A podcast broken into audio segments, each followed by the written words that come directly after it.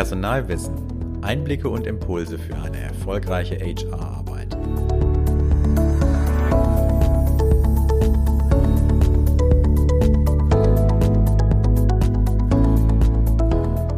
Willkommen beim Personalwissen Podcast.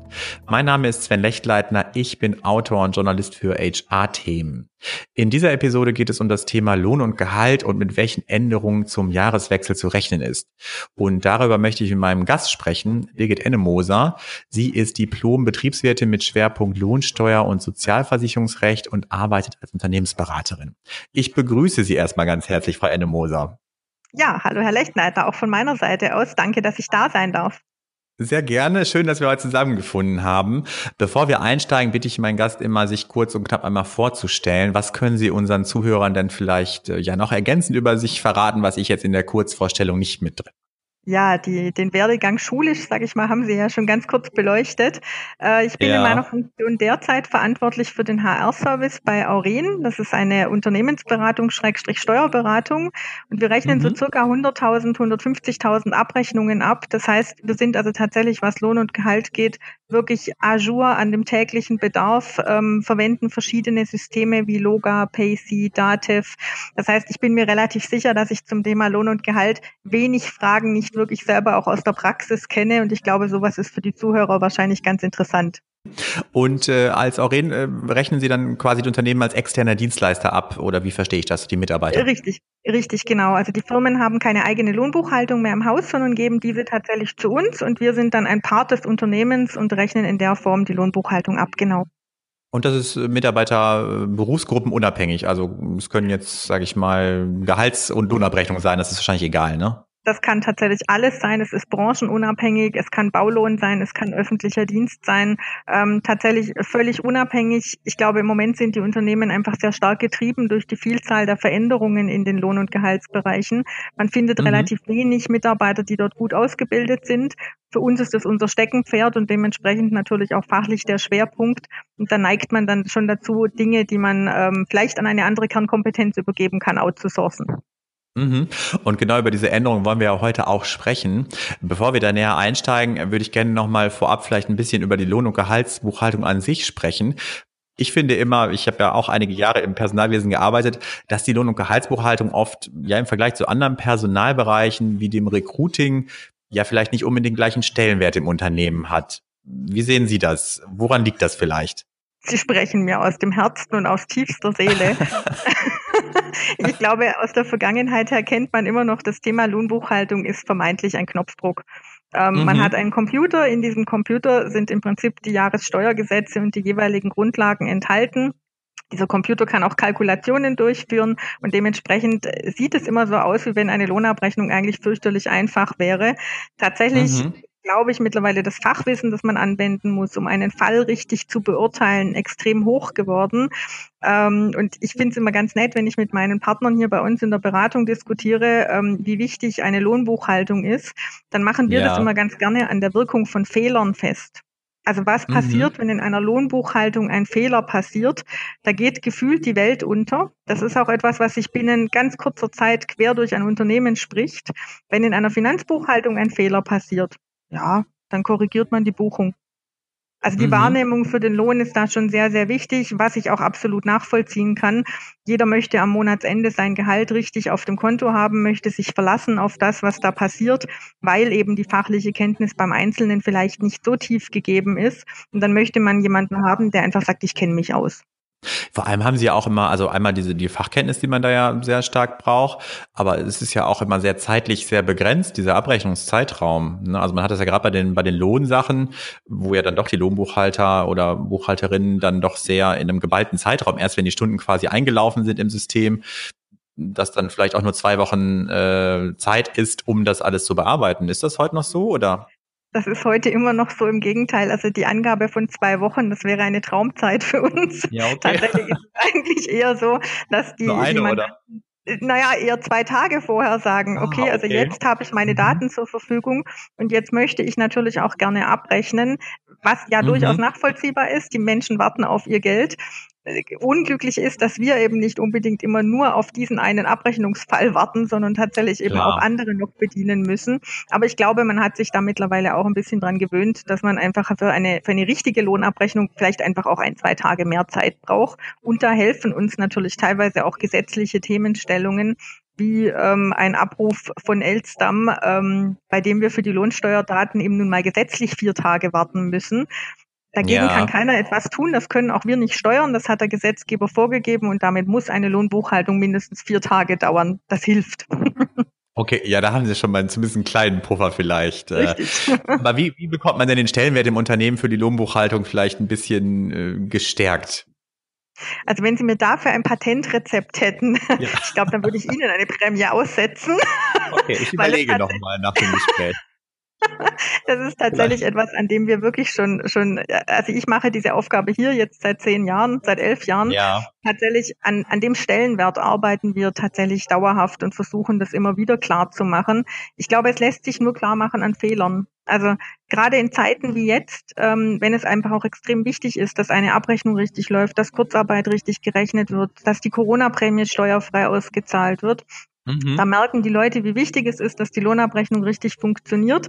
Und dann wächst natürlich auch der Stellenwert dieser, dieser äh, Aufgabenstellung. Aber tatsächlich so im, im normalen Alltagsgeschehen ist, glaube ich, die Lohnabrechnung einfach etwas, das hat man halt und das muss halt da sein und dann hat es auch zu funktionieren. Punkt. Kurzarbeit war schon ein gutes Stichwort äh, für die nächste Frage sozusagen. Ähm, gerade in Anbetracht der aktuellen Situation mussten ja gerade äh, die Beschäftigten der Lohn- und Gehaltsbuchhaltung sehr viel leisten, äh, gerade hinsichtlich Kurzarbeit. Das ist ja doch ein sehr komplexes Thema in, in vielerlei Hinsicht. Was sind denn die Tücken beim Abrechnen von Kurzarbeitszeiten? Ich glaube, die Tücken sind gar nicht so sehr in der Abrechnung häufig, sondern tatsächlich einfach auch in den Rahmenbedingungen dazu. Ähm, das Ganze fängt ja schon damit an, dass man eine korrekte Anzeige auf Leistungsausfall bei der zuständigen Bundesagentur für Arbeit stellen muss.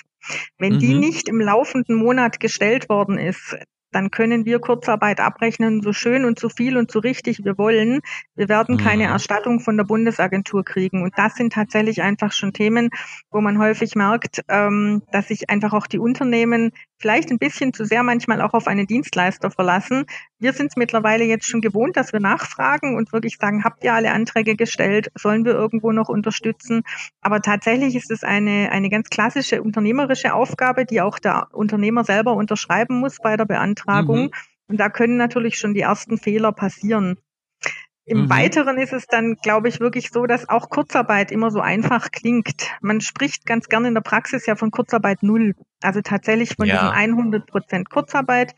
Ein Mitarbeiter ist nur daheim und kriegt quasi nur Kurzarbeitergeld. Diese mhm. Fälle hat man aber tatsächlich eigentlich nur in Ausnahmen. Im Regelfall ist es so, dass die meisten Mitarbeiter ja doch einige Stunden arbeiten ähm, ja. vielleicht auch nur 25 Prozent arbeiten, manchmal auch nur 10 Prozent arbeiten, das tageweise variiert und diese Themenstellungen dann richtig aufzunehmen und wirklich auch richtig im Gehalt darzustellen, also für jeden einzelnen Tag tatsächlich abzurechnen.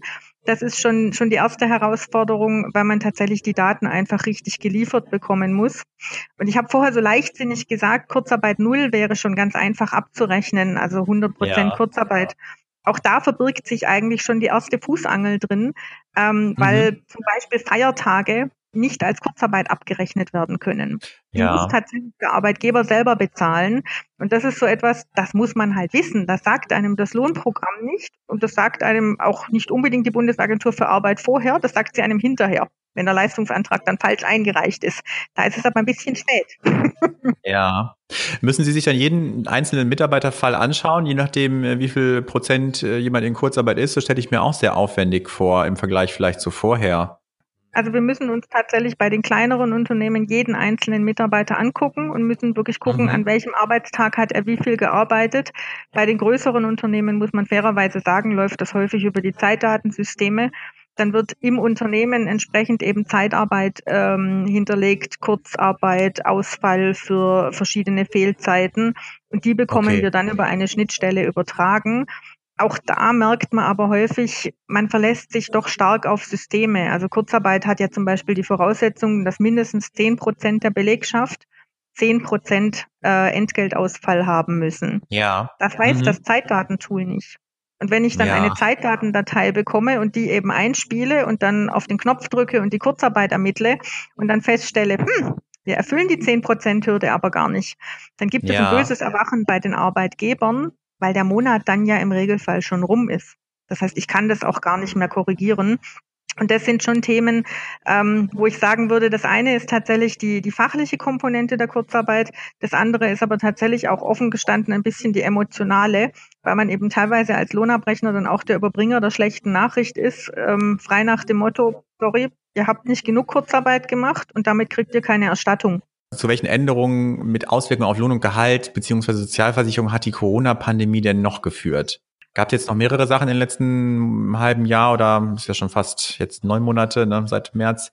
Tatsächlich weniger. Also tatsächlich würde ich mhm. eher sagen, die Lohnabrechnung grundsätzlich ist fast sogar ein bisschen einfacher geworden, wenn man jetzt mal die Kurzarbeit außen vor lässt, weil ja, ja. durch diese Reduzierung der Arbeitszeiten, durch die Reduzierung der Umsätze etc. natürlich auch Provisionserfassungen etc. einfach einfach weniger wurden. Ah, ich okay. glaube aber mhm. tatsächlich, dass alles, was an Rahmenbedingungen dazu läuft, sich verdoppelt, verdreifacht, verfünffacht hat. Die Menschen brauchen äh, sehr viele Bescheinigungen, ähm, weil sie durch die Kurzarbeit ja. zum Beispiel zusätzliche Fördergelder beantragen möchten.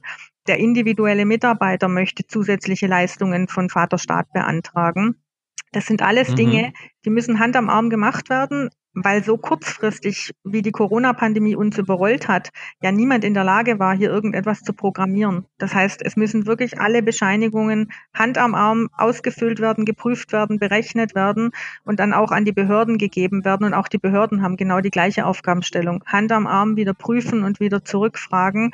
Das sind schon Themen, die, glaube ich, für alle Beteiligten nicht unbedingt erfreulich waren und leider ja auch noch ein wenig unerfreulich bleiben werden, wie sich es im Moment abzeichnet. Ich stelle mir auch die Abrechnungsfragen auf Mitarbeiterseite mehr vor, wahrscheinlich. Was beantworten Sie die oder beantwortet das Unternehmen die dann selber? Wie ist das äh, bei Ihnen geregelt? Das ist sehr unterschiedlich, aber gerade im Rahmen von Kurzarbeit ist es tatsächlich so, dass die Fragen eigentlich bei uns ankommen, weil das ja. einfach doch zu komplex ist in der Erklärung. Und ich denke, ja da muss man auch irgendwo gewisse Abschnitt, äh, Abstriche machen, was man dem Mitarbeiter erklären kann und wie tief man es erklären kann. Es gibt so viele mhm. Sonderregelungen in der Gesetzgebung. Was passiert, wenn ich krank bin? Man unterscheidet in der Sozialversicherung in krank vor Kuck, Kurzarbeit und krank während Kur Kurzarbeit. Ja. Das ist für sorry, Otto Normalverbraucher eigentlich alles überhaupt nicht mehr nachvollziehbar. Von dem her versuchen wir die Leute eigentlich eher ähm, so weit zu stabilisieren, dass sie die Kurzarbeiterlisten der Bundesagentur für Arbeit lesen können, die für sich mhm. selber auch verstehen können und versuchen vor allem darauf vorzubereiten, das ist alles schön, dass es jetzt Kurzarbeitergeld gibt. Aber bitte nicht vergessen, dass es am Jahresende auch eine Steuerprogression gibt, die dann in, an dem vermeintlichen Netto, das ich jetzt eben in die Tasche stecken kann, doch nochmal etwas abknapsen wird. Und ich denke, solche Hinweise sind einfach auch für die Mitarbeiter wichtig. Wenn ich im Moment schon weiß, lege 200 Euro zur Seite, damit ich die Steuerprogression am Jahresende auffangen kann, ja. dann ist es doch etwas einfacher, als wenn am Jahresende dann plötzlich eine Nachzahlung oder eine Nachforderung von 2000 Euro kommt. Die trifft man dann an Weihnachten ja besonders gerne. Ja, ich glaube, es ist ganz gut, wenn man die Mitarbeiter dann wirklich informiert, dass sie vorbereitet sind. Aber ich glaube, sonst gibt das für, für den einen oder anderen vielleicht doch ein unschönes Erwachen dann im neuen Jahr, wenn die Steuererklärung gemacht wird, vielleicht. Ne? Absolut. Ne? ja. Bis Ende 2020 besteht ja noch die Möglichkeit, Beschäftigten einen Bonus bis zu 1500 Euro zu zahlen. Wie muss denn dieser auf der Abrechnung ausgewiesen werden, damit er auch steuerfrei bleibt? Mhm. Tatsächlich auch, auch so eine, eine wunderbare Umsetzung des Gesetzgebers, die am Anfang ja leider gar nicht definiert war. Das heißt, wir haben ja. erstmal alle angefangen, selber Lohnarten zu kreieren ähm, und mhm. tatsächlich auch noch keine Rahmenbedingungen gehabt. Mittlerweile ist klargestellt, ähm, wir brauchen tatsächlich eine Lohnart auf der Lohnabrechnung, die den, den äh, Bonus als steuerfrei ausweist. Mehr mhm. muss aber tatsächlich nicht geschehen. Ich brauche keinen Andruck Richtung Lohnsteuerbescheinigung. Ich brauche keine Aufzeichnung in der Lohnsteuerbescheinigung. Ich brauche tatsächlich nur in der Lohnabrechnung den Hinweis, dass es ähm, diese Corona-Prämie gibt und am besten dann tatsächlich noch ein Schriftstück dazu, ähm, da im Paragraph 3 Einkommensteuergesetz, in dem der Corona-Bonus geregelt ist, drin steht, dass mhm. es eine Aufnahme in das Lohnkonto geben muss. Und Aufnahme in das Lohnkonto bedeutet nicht immer nur Andruck auf der Lohnabrechnung, sondern bedeutet auch, wir brauchen ein Schriftstück dazu. Mhm. Also für die Personalakte sozusagen. Richtig, genau, genau.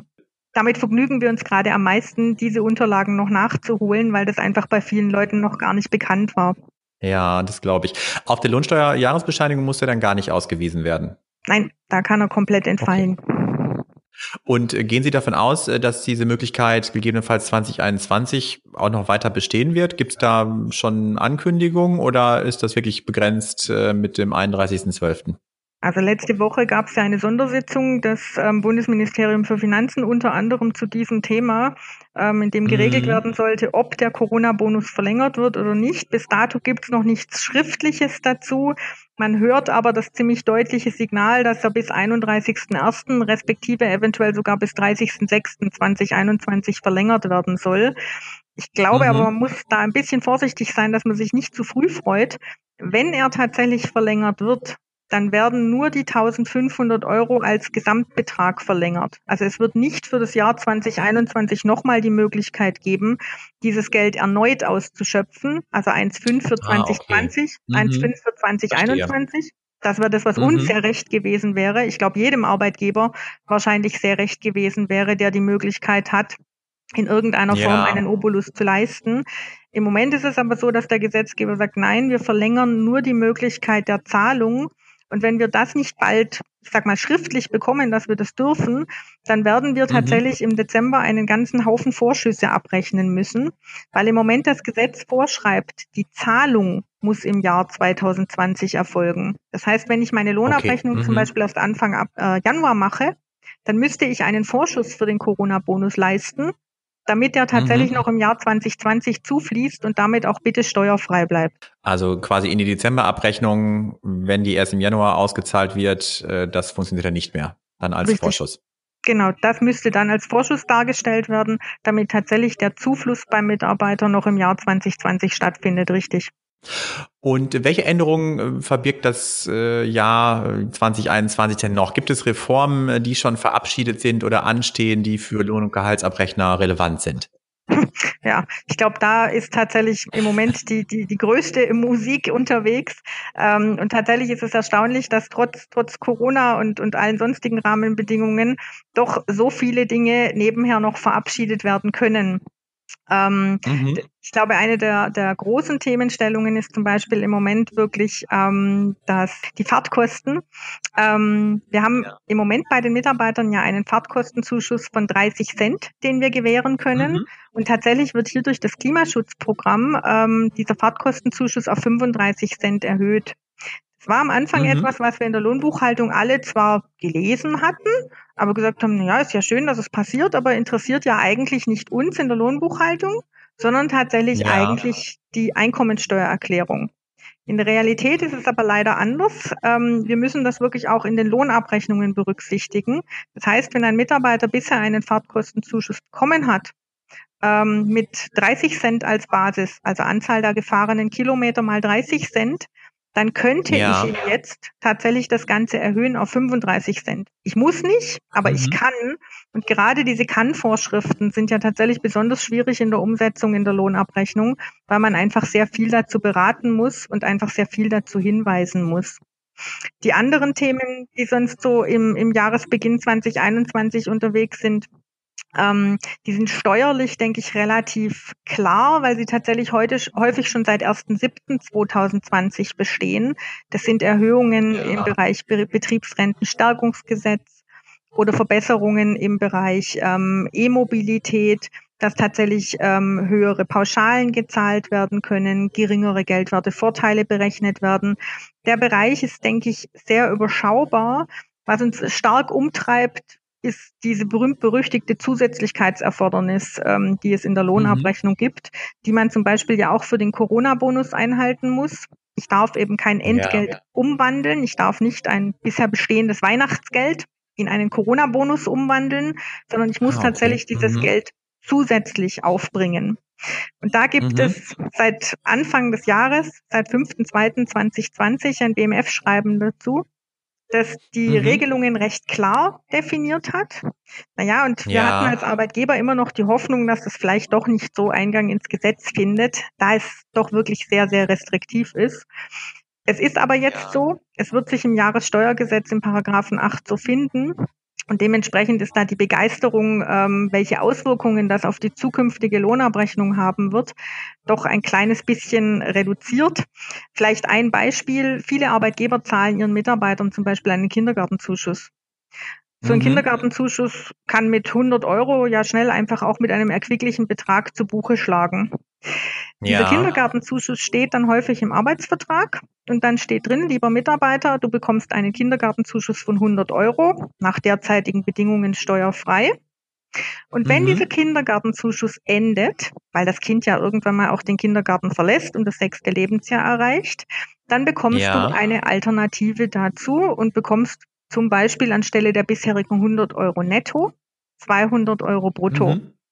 Und genau mhm. diese Formulierung würde uns jetzt nach dem neuen Jahressteuergesetz das Genick brechen und würde diesen Kindergartenzuschuss von 100 Euro nachträglich steuerpflichtig machen. Okay. Das sind Themenstellungen, die uns im Moment alle etwas beunruhigen, weil wir noch nicht so genau wissen, wie wird die Lesart des Finanzamtes dazu sein. Ja. Das heißt, die Beobachtungsgabe in dem Bereich ist relativ hoch, die Entscheidungsfreudigkeit, was da wirklich auf uns zukommt, relativ gering, weil wir es tatsächlich einfach noch nicht absehen können. Sie sagten eben auch, dass sich der Bonus quasi nicht ersetzen darf, also im Sinne des Weihnachtsgeldes und dann der äh, Corona-Bonus.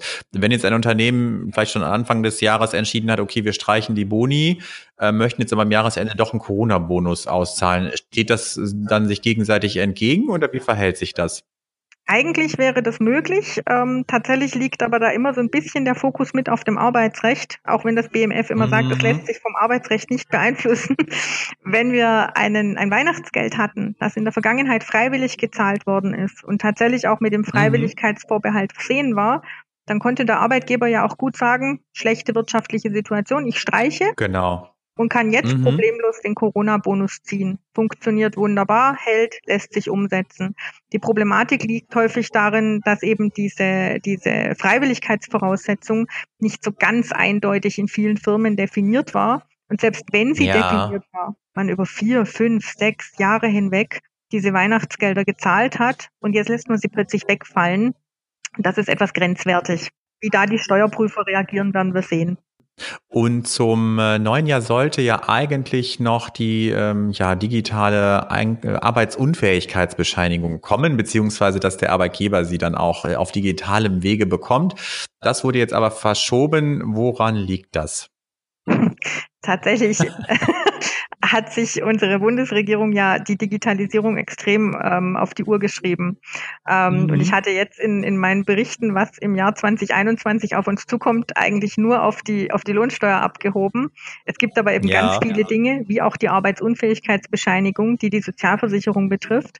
Und tatsächlich sind erstens die Behörden nicht so schnell in der Umsetzung, wie es tatsächlich eben die, die digitale Lösung nachher verlangt. Und bei der Arbeitsunfähigkeitsbescheinigung sind es tatsächlich auch die Ärzte. Der Arzt, mhm. muss, der Arzt muss in der Lage sein, die Arbeitsunfähigkeitsbescheinigung tatsächlich digital zu übermitteln. Und wenn man jetzt gerade an kleinere Arztpraxen am besten noch so ein bisschen im ländlichen Raum denkt, dann ist da die Ausstattung wohl noch nicht so gegeben, dass das klappt. Dementsprechend ja. wurde der Einführungstermin für die Ärzte Jetzt erstmal auf den 1.7.2021 und dann auf den 1.10.2021 verschoben. Und ja. dann möchte man tatsächlich, dass wir als Arbeitgeber ab 2022 entsprechend nachziehen, von den Krankenkassen mhm. dann die Krankmeldungen übertragen bekommen und diese dann auch umsetzen können im Programm.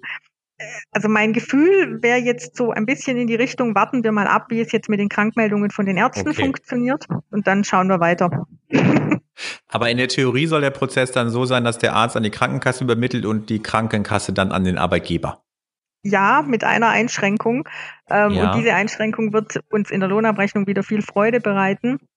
Ähm, ja. Es wird nicht automatisch an den Arbeitgeber übermittelt. Also das heißt, Sie reichen Ihre Krankmeldung bei Ihrem Arbeitgeber ein, dann passiert äh, bei, bei der Krankenkasse ein, dann passiert erstmal gar nichts.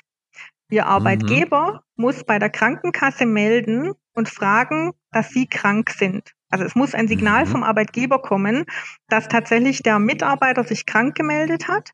Und erst auf dieses Signal, erst auf diesen Datenabruf hin, darf die Krankenkasse dann entsprechend an den Arbeitgeber zurückmelden.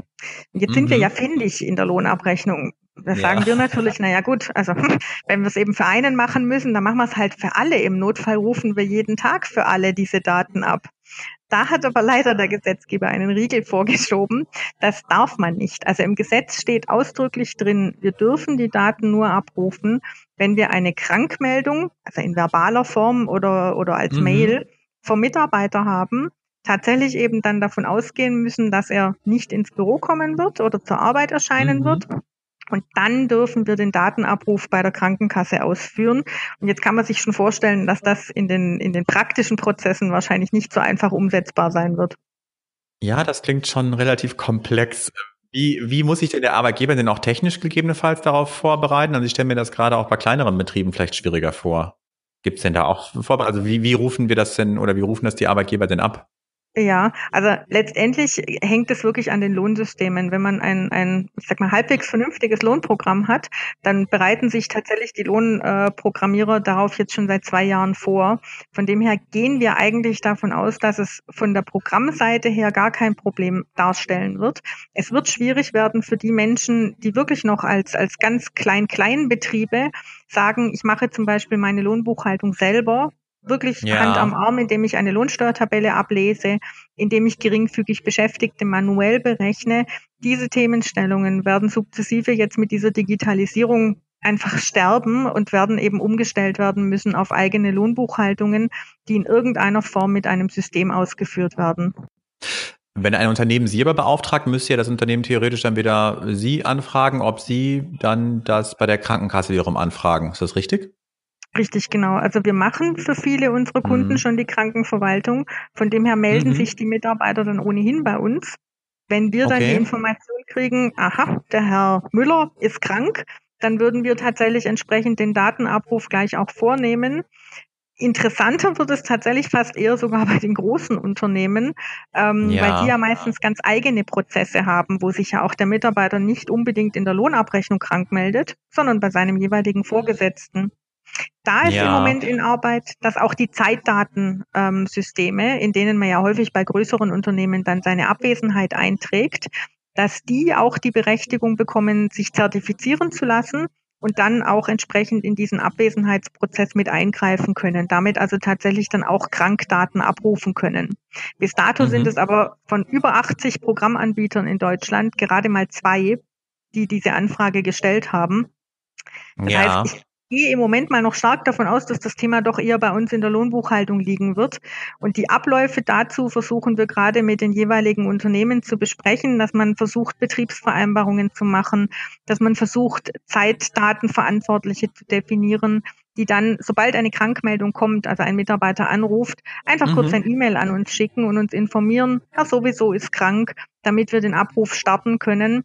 Ich denke, in der Praxis wird man das tatsächlich eigentlich ganz gut hinbekommen. Man muss andere Strukturen ja. hinterlegen, aber die großen Diskussionen, die jetzt in den letzten Monaten liefen, dass das so gar nicht händelbar ist, das sehen wir offen gestanden nicht so. Wir testen auch schon seit anderthalb Jahren und sind eigentlich gar nicht so unzufrieden mit den bisherigen Lösungen, zumal da tatsächlich auch einige Erleichterungen für den Arbeitgeber dazukommen. Die Krankmeldungen sind ja das eine. Wir haben aber ja in Deutschland auch extrem viele Liegezeiten in Krankenhäusern, also stationäre Krankenhäuser, Aufenthalte, ja. Reha-Maßnahmen, Kurmaßnahmen. Und an diese Unterlagen zu kommen, war in der Vergangenheit eine echte Herausforderung. Man musste wirklich dem mhm. Mitarbeiter hinterherlaufen. Zukünftig ja. Muss sowohl die DAV als auch die Krankenhäuser direkt an äh, die Krankenkasse melden. Und dann kriegen wir von der Krankenkasse die Daten direkt eingespielt und müssen eben nicht mehr den Behörden nachgaloppieren. Das stelle ich mir ehrlich gesagt als deutliche Vereinfachung vor hoffen wir mal, dass sich damit auch etwas äh, vereinfacht. Äh, es klingt ja doch streckenweise ein bisschen aufwendiger. Deswegen wäre auch meine nächste Frage, nämlich welche Tipps Sie vielleicht Personalern und gerade der Lohnbuchhaltung mit an die Hand geben können, ja, wie sie ihre Lohn- und Gehaltsbuchhaltung effizienter aufstellen. Gibt es da was oder hätten Sie einen Tipp? Oder? Nein, ich glaube tatsächlich offen gestanden nein. Ähm, ich denke, was ja. wichtig ist, ist, dass man tatsächlich immer mit, mit dem Ohr mit am Markt ist. Also tatsächlich einfach mhm. auch mit beobachtet, was kann denn mein Lohnsystem? Denn häufig ist es so, dass man mit einem System arbeitet, das viel, viel mehr kann als man eigentlich vermeintlich selber mitbekommt, weil man sich damit mhm. ja auch gar nicht dauernd auseinandersetzt und alles zu lesen, was man von den Programmentwicklern zur Verfügung gestellt bekommt. Ich glaube, das ist mittlerweile unrealistisch, das schafft man nicht mehr. Dementsprechend größter Hinweis tatsächlich immer an den Programmentwicklern dranbleiben und wirklich gucken, was haben die in der Pipeline, was ist dort geplant. Keine ja. Angst vor einem Systemwechsel wenn ich ein System mhm. habe, mit dem ich einfach wirklich unzufrieden bin und wo ich wirklich sage, oje, oje, da wird mir für, für jede Kleinigkeit etwas berechnet oder es funktioniert einfach auch nicht so, wie ich es gerne hätte, dann vielleicht tatsächlich auch mal ins Auge fassen, ein System zu wechseln. Das ist einmal aufwendig, ja, aber wenn es eben auf Dauer funktioniert und tatsächlich auch besser funktioniert, dann kann das durchaus auch die richtige Entscheidung sein, da eine Veränderung vorzunehmen. Zum Abschluss noch, Sie haben eine Kooperation mit der Publikation Lohn und Gehalt aktuell sowie dem Entgeltforum und haben im Zuge dessen für Personalwissen kürzlich ein Webinar gegeben. Worum ging es in dem Webinar und was sind aktuell so die Themen, ja, die beschäftigte Lohnbuchhaltung bewegen?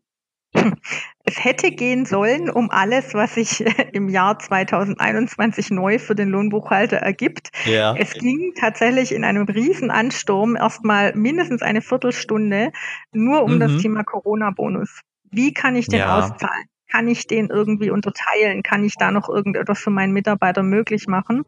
Und ansonsten ist, glaube ich, ein, ein großer Schwerpunkt in diesen Webinaren bis dato ähm, diese Themenstellungen Infektionsschutzgesetz, Quarantäne, wie bekomme ja. ich da wieder Gelder zurück von meinem, äh, von meinen jeweiligen Behörden? Und was die Leute auch gerade sehr umtreibt, das sind die neuen Überlegungen in der deutschen Rentenversicherung, elektronische Betriebsprüfungen auszuführen. Hat dieses Jahr mhm. überhaupt meine Prüfung stattgefunden? War sie durch Corona gar nicht möglich? Viele ja. Unternehmen waren so bisschen der Meinung, ah, das ist ja schön, das hat nicht geklappt, dann kann ich ja gar nicht mehr geprüft werden. Das ist ja wunderbar. Das ist ja. aber nicht so. Da gibt es leider mhm. eine Hemmnis der Verjährung. Das heißt, ja. ganz, ganz schlechtes Beispiel. Im Gegenteil, die Prüfer dürfen jetzt sogar bis 2022 noch prüfen haben also tatsächlich jetzt noch richtig Luft bekommen. Genau, also wir, wir versuchen wirklich sehr praxisnah an den Themen zu diskutieren, die die ähm, Arbeitgeber im Moment tatsächlich umtreiben und auch gemeinsam mit verschiedenen Vertretern von Ministerien auch direkte Antworten geben zu können. Deswegen wussten wir auch das Thema Entgelt, äh, Arbeitsunfähigkeitsbescheinigung schon, weil das eben tatsächlich noch gar nicht so ganz offen kommuniziert worden war. In diesen Austausch mit den Ministerien kriegt man solche Daten dann aber tatsächlich sehr schnell mit. Ein paar Antworten konnten wir hoffentlich in dieser Folge für unsere Zuhörer äh, ja erarbeiten, Ihnen mitgeben. Und in diesem Sinne möchte ich mich von Ihnen schon mal verabschieden, Frau Anne Moser. Ich danke Ihnen für dieses Gespräch. Ganz herzlichen Dank auch von meiner Seite aus. Dankeschön. Und zum Ende noch ein Hinweis der Redaktion Personalwissen in eigener Sache. Aktuell gibt es ein Premium-Angebot vom Personalwissen. Dieses besteht aus der Teilnahme am 38. Entgeltforum Lohn und Gehalt und dem 14-tägig erscheinenden Informationsdienst Lohn und Gehalt aktuell als Print- und digitale Version erhältlich für ein Jahr. Für das Entgeltforum Lohn und Gehalt gibt es genau noch einen Veranstaltungstermin und der ist am 12. Januar 2021. Sie als Podcast-Zuhörer äh, bekommen einen Special Weihnachtsrabatt von 24 Prozent auf dieses Premium-Angebot und wenn Sie nur an der Veranstaltung teilnehmen wollen, ist das auch kein Problem. Dann erhalten Sie als Podcast-Hörer 10 Prozent Rabatt und mehr Informationen finden Sie über die Links in den Show Notes. In diesem Sinne verabschiede auch ich mich von Ihnen. Haben Sie trotz aller Umstände Umstände eine schöne Weihnachtszeit. Machen Sie es gut und bis zum nächsten Mal.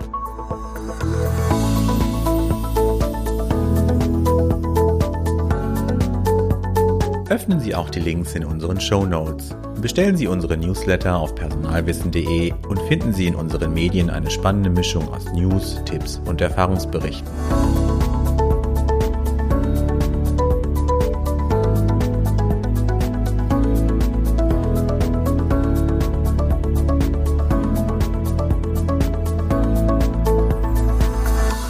Personalwissen. Einblicke und Impulse für eine erfolgreiche HR-Arbeit.